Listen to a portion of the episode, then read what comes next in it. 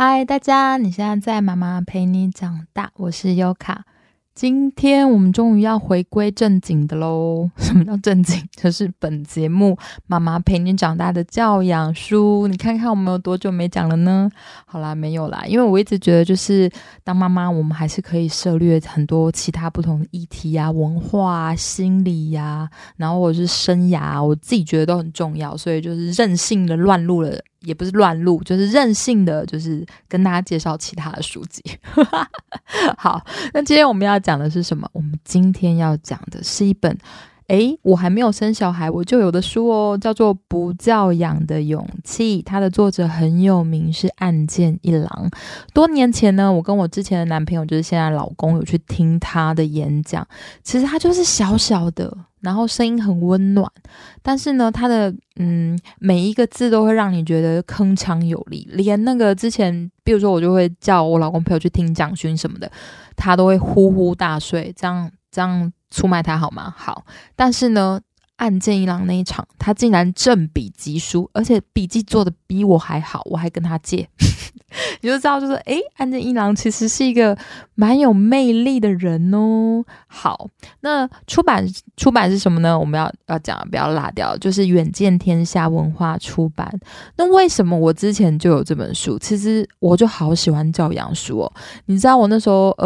25岁不到哦，就在澳洲嘛，然后那时候严长寿也出了一个就是教育应该不一样，然后我真的是非常想看，我还叫我很好的大学朋友就是嗨拉宝就是你，然后还叫寄来澳洲给我看，真的是非常的感谢。就是对于教育有一种莫名的狂热跟执迷啦，就是在我青春岁月。但是我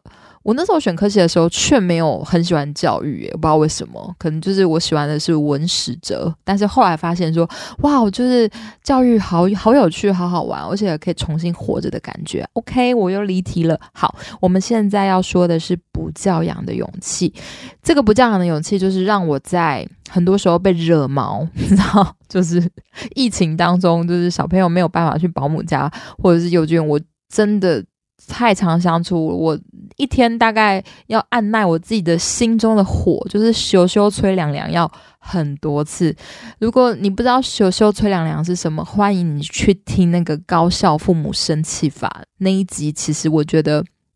它里面的书也蛮好的，会让你很多时候就是不敢生气，没有啦，就是就算了这样子。好，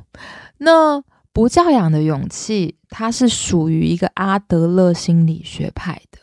那最主要的呢，就是其实首先我们是要理解孩子的言行。为什么呢？就是你理解孩子的言行，你才会发现其实我们不懂的事情还很多。里面他有提到就是有小孩忽然失踪，或者他不想去上学。失踪很恐怖好不好？举这个例子哈，我不想去上学，不想吃饭，其实它是有原因的。但是阿德勒呢，他是看孩子的目的。那很多就是家长或者是教育的人士，他说孩子出现问题行为啊，其实大部分都是因为缺少爱。但是阿德勒的想法就不一样哦。我有时候觉得阿德勒他就是一个怎么讲，他有时候讲话很像会呼你巴掌，但是事实上他是一个暖男。我不知道你懂不懂我的意思，也许你接下来我如果在讲阿德勒理论，你也许就会明白我为什么要这样讲。就是他岸见一郎说，其实根本就没有证据可证父母的爱不够啊。就是现在的父母基本上就是宠溺有点过头，大部分付出都过多，就像我但是孩子他觉得够了吗？孩子永远都不会觉得你爱他够啊。但是比如说在日本、亚洲或是世界，孩子有问题的行为都会被归纳为说那他可能就是在跟妈妈幼儿时期不够亲密，或者是肌肤接触不足，你知道，就是我们妈妈的事情了。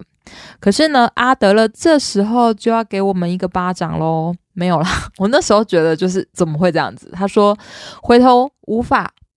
就是你无法回到过去做改变，所以回顾过去是没有意义的。重点是你要从现在开始怎么做。你知道我被呼巴掌的原因吗？就是他没有要叫你追溯，就是追溯回去，就是你过去发生了什么事，所以会导致于你怎么样的行为，就我很喜欢研究的东西。但是阿德勒就是不来这一套，他说你没有意义啊，重点就是你从现在开始怎么做。但是你听到后面你就会觉得其实也蛮暖的啦，因为他说就算你现在在教养的路上碰到瓶颈，也不代表呢你就是一个坏爸爸或坏妈妈，其实很多时候我们只是不知道怎么教养小孩而已，对不对？就像有时候你会觉得是不是要多抱一点他才会好，但是其实搞不好不是，或者是很多人都会说那我就用高压的方式啊，但是其实你高压的方式你可能会引发孩子的反击，我们不是很喜欢高压的啦，就包括我自己都不喜欢了，就我相信你也不是很喜欢。那他后来又在讲了，就是我们所谓的叛逆期，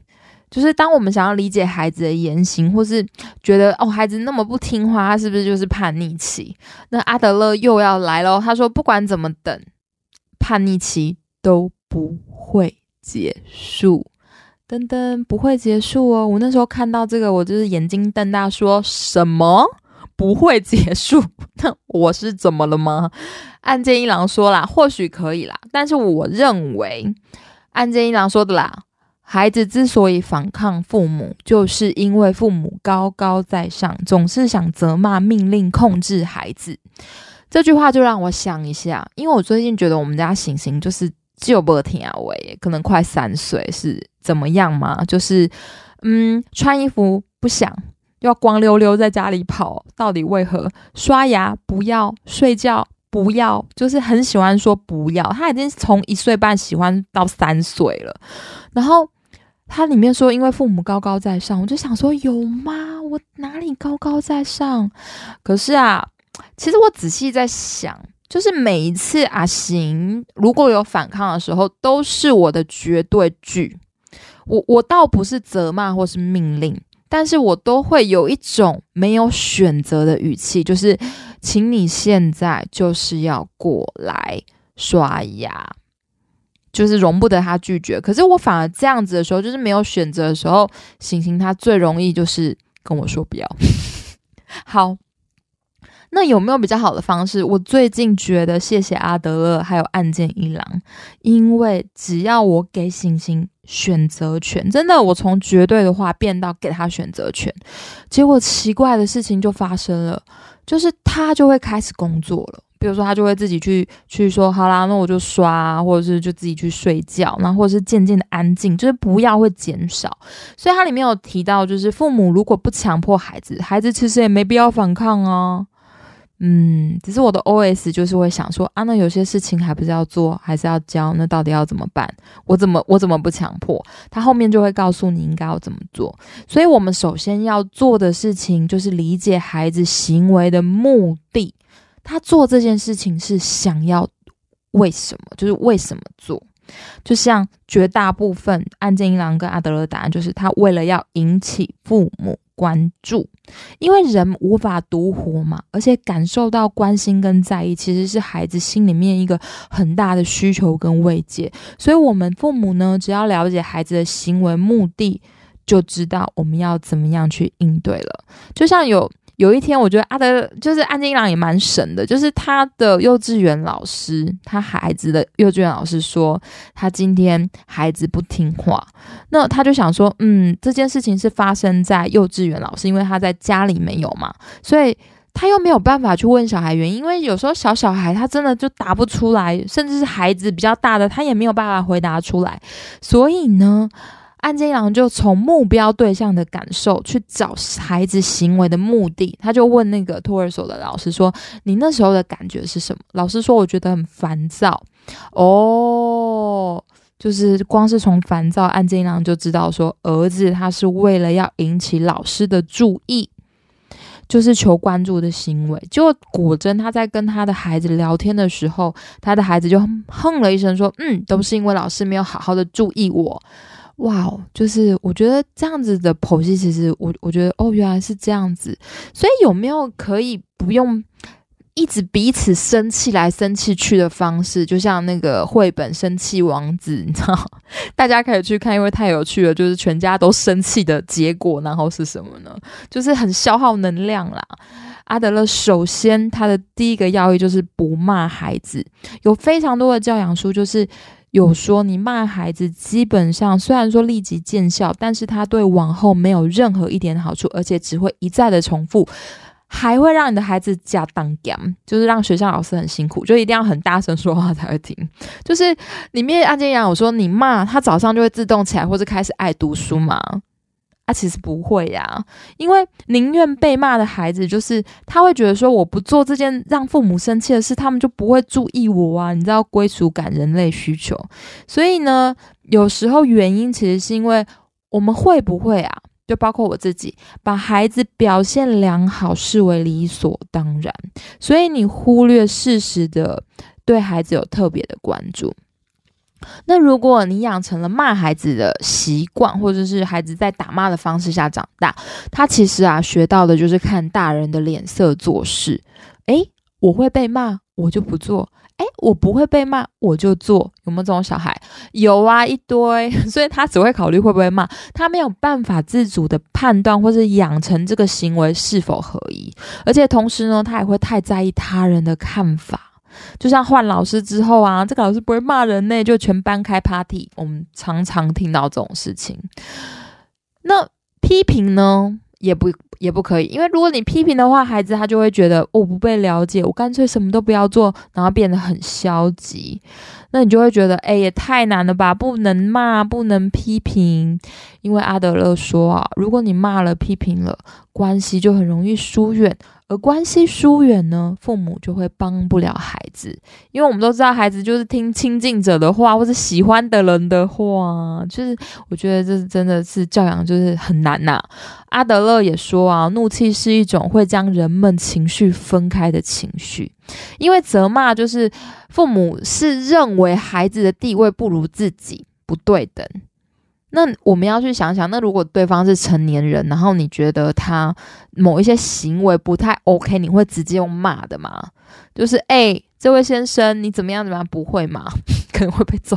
没有，孩子失去自尊和自信，就是他被骂可能会有的遗毒啦。所以而且甚至有的孩子就是被骂读书，那他就会开始认为啊，读书是父母的事，不是我哟，会不会有？所以我们要怎么样就是不骂孩子，然后要教他呢？其实我觉得首先要示范啊，就是你骂孩子说你怎么都不打招呼，那他怎么知道怎么打？或者是你说你不要用哭的，可是他可以怎么做呢？比如说他在玩具店哭，那安建良就有发现说，有一次他儿子在玩具店哭，然后那个安建良就说你怎么啦，你好好讲话，爸爸会听。就他儿子说，如果你买糖果给我，我会很开心哦。哇，我跟你讲，我听到这个我会买。为什么？就是虽然我平常不会买糖果给他，但是我要奖励的是说，哇，你好清楚的表达你的需求给我知道，所以在这一刻我会告诉你我们可以，但是我之后会有但书，就是我们不是很多时候都是可以买糖果。可是我觉得当他真的第一次好好的跟你用表达，不是用哭的，因为我自己的小孩2岁半到3岁这段时间就一直在用哭的去讲事情，我觉得我很没有办法听得懂。我们现在都说我这样我听不懂，就是情绪会比较平稳，说你这样我听不懂，就是如果你可以好好讲我就听得懂了。所以我们要教孩子表达是说，你可以慢慢说，那等到我听懂了，其实有很多事情我是可以帮助你的。比如说你可以说，如果你帮我做什么事情我会很开心哦，或是请帮我做什么什么好吗？这个就是我们如果不骂孩子的话，我们首先要示范，就是我们要教孩子怎么去表达。另外就是我们要让孩子负起失败的责任。比如说岸见一郎就有提啊，他2岁的小孩打翻牛奶，这时候怎么办呢？他就问父母谁擦，就很多父母就说就帮他擦啊。可是呢，你在做这件行为的时候，你要想孩子学到的是什么？孩子看到的是我打翻牛奶，有大人帮我擦。那如果你教他自己擦呢，他学到的就是我必须要负起这个责任。你不用凶他，因为他不是故意的。其实阿德勒和那个岸见一郎都有说，我们不会凶或是责怪孩子，他不是故意的事情。那你要再问就是那如果不想要打翻牛奶之后我们可以怎么做呢？那因为我看了这个就是不教养的勇气之后，我最常给星星做的事情就是第一我给他选择，第二我就问他说怎么办。我现在会问说地上有玩具这样我会跌倒踩到好痛哦，怎么办？就让他自己想办法。那他就会说收起来呀。我说哇，你想到了一个好办法，然后他就会开始去做，然后我就默默在旁边偷笑。好，还有一个阿德勒很经典的就是你也不能赞美孩子，有没有觉得到底是要怎样？没有啦，就是其实很多家长都会觉得不能打就只能赞美，但是其实赞美是有坏处的哦。我之前看过很多本书，其实也都有讲，就是有些孩子不靠打骂行动，就靠赞美行动啊，你赞美我我才用啊。其实赞美啊，阿德勒就是说赞美是在给人评价。很多时候3岁以上就会知道说什么行为是合宜的，但比如说他那时候在咨商一个母亲的时候，他的3岁小孩在旁边乖乖的等，那咨商完成之后大概1个多小时，那个母亲就跟那个小孩说哇你好棒哦，乖乖等我。可是阿德勒啊就叫我们，就岸见一郎啊就叫我们换个角度去想，说如果今天是一个妻子她在等她的丈夫，那她的丈夫呢就是咨商了1个多小时，然后回去说你好棒哦，在这里乖乖等我，你会不会觉得怪怪的？马上觉得怪怪，对不对？因为呢这种赞美其实就是只发生在上对下的关系。那阿德勒有个很经典的就是其实大人只是比小孩早出生而已啦，我们是平等的，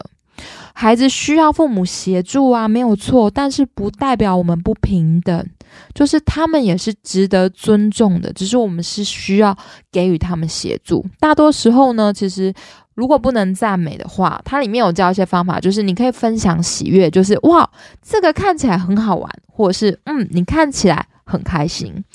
那我以下要讲重点咯，终于讲到我真的觉得很重要，对我很重要的事情，就是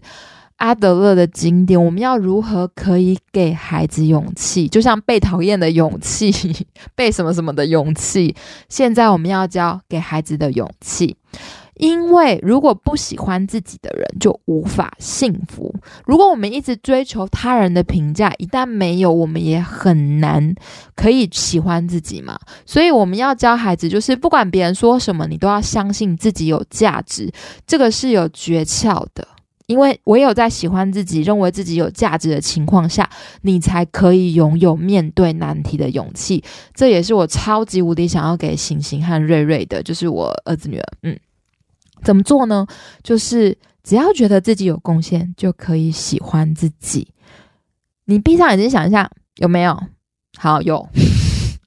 因为当你听到谢谢你帮了大忙的时候，你会不会觉得哇哦，你很有存在感，然后觉得我对这个世界有贡献，我很幸福？其实有时候是真的，因为我之前也听过一个实验，就是你让座跟不让座的人谁比较幸福？让座的人比较幸福啊，就是我后来真心的自己去体验，就是真的我真的觉得就是你帮别人的人，或者是还有一个实验，就是你把钱花在自己身上跟别人身上谁会比较幸福，结果他做的实验就是大家后来都觉得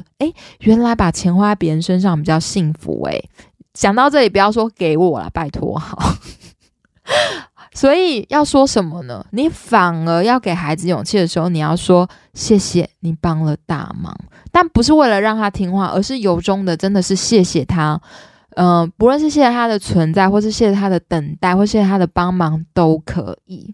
这样子呢我们就可以教导孩子可以不寻求别人认同，也不会一直故意惹别人生气，然后他能够不怕失败而觉得自己有价值，进而培养到社会兴趣。就是阿德勒心理学认为教养跟教育最重要的目标就是从关心自己到他人，因为人的欲求就是归属感，这是很基本的事情。所以我最近也可以推大家一本书，就是我非常喜欢的那个布瑞林布朗博士，在我第3集跟第4集脆弱的力量的作者，他有一个做自己就好，里面有写到一个很细腻的归属感，就是你到底要怎么去看待归属感，你要怎么去拥有归属感这件事情。他里面还有讲到就除了人的心理啊、原生家庭，还有社会跟一不一样。我真的很推荐，就是如果你对归属感是有兴趣的，你可以去看做自己就好。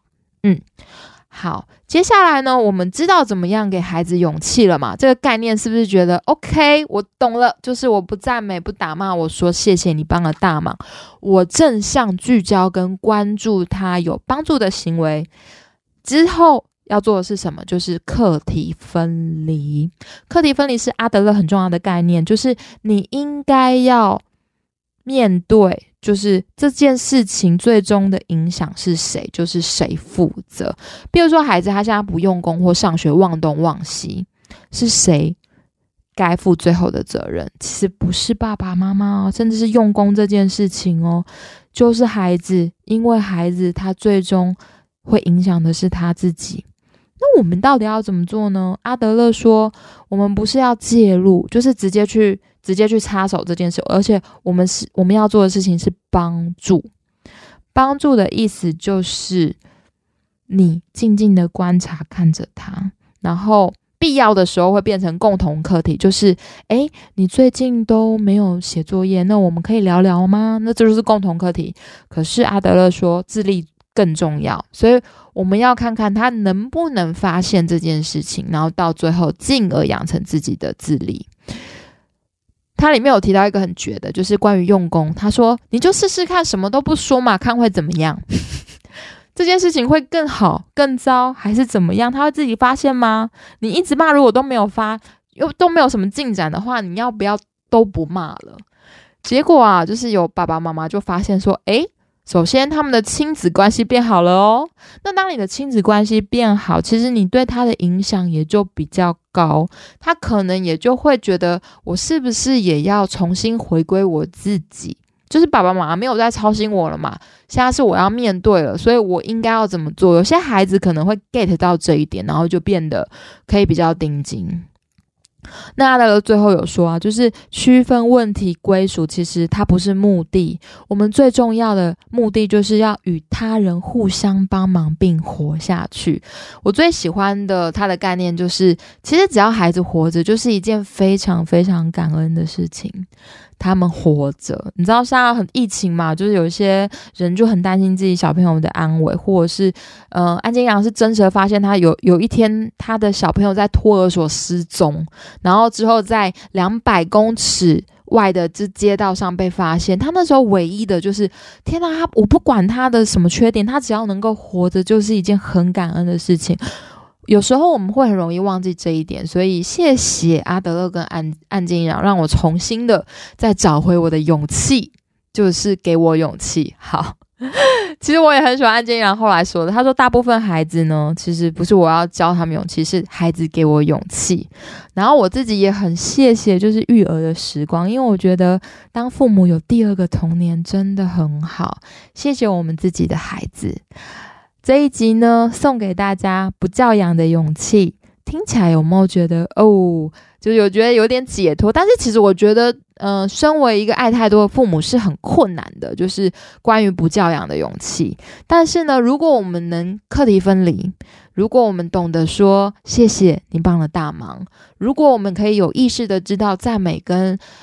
打骂可能带给孩子他不当的影响，也许我们就可以渐渐的让孩子学会自立，引导到他自己人生的路，同时我们也可以活得更轻松，有没有？好啦，今天这一集也比较轻松，然后谢谢大家收听，我们下一本书再见喽。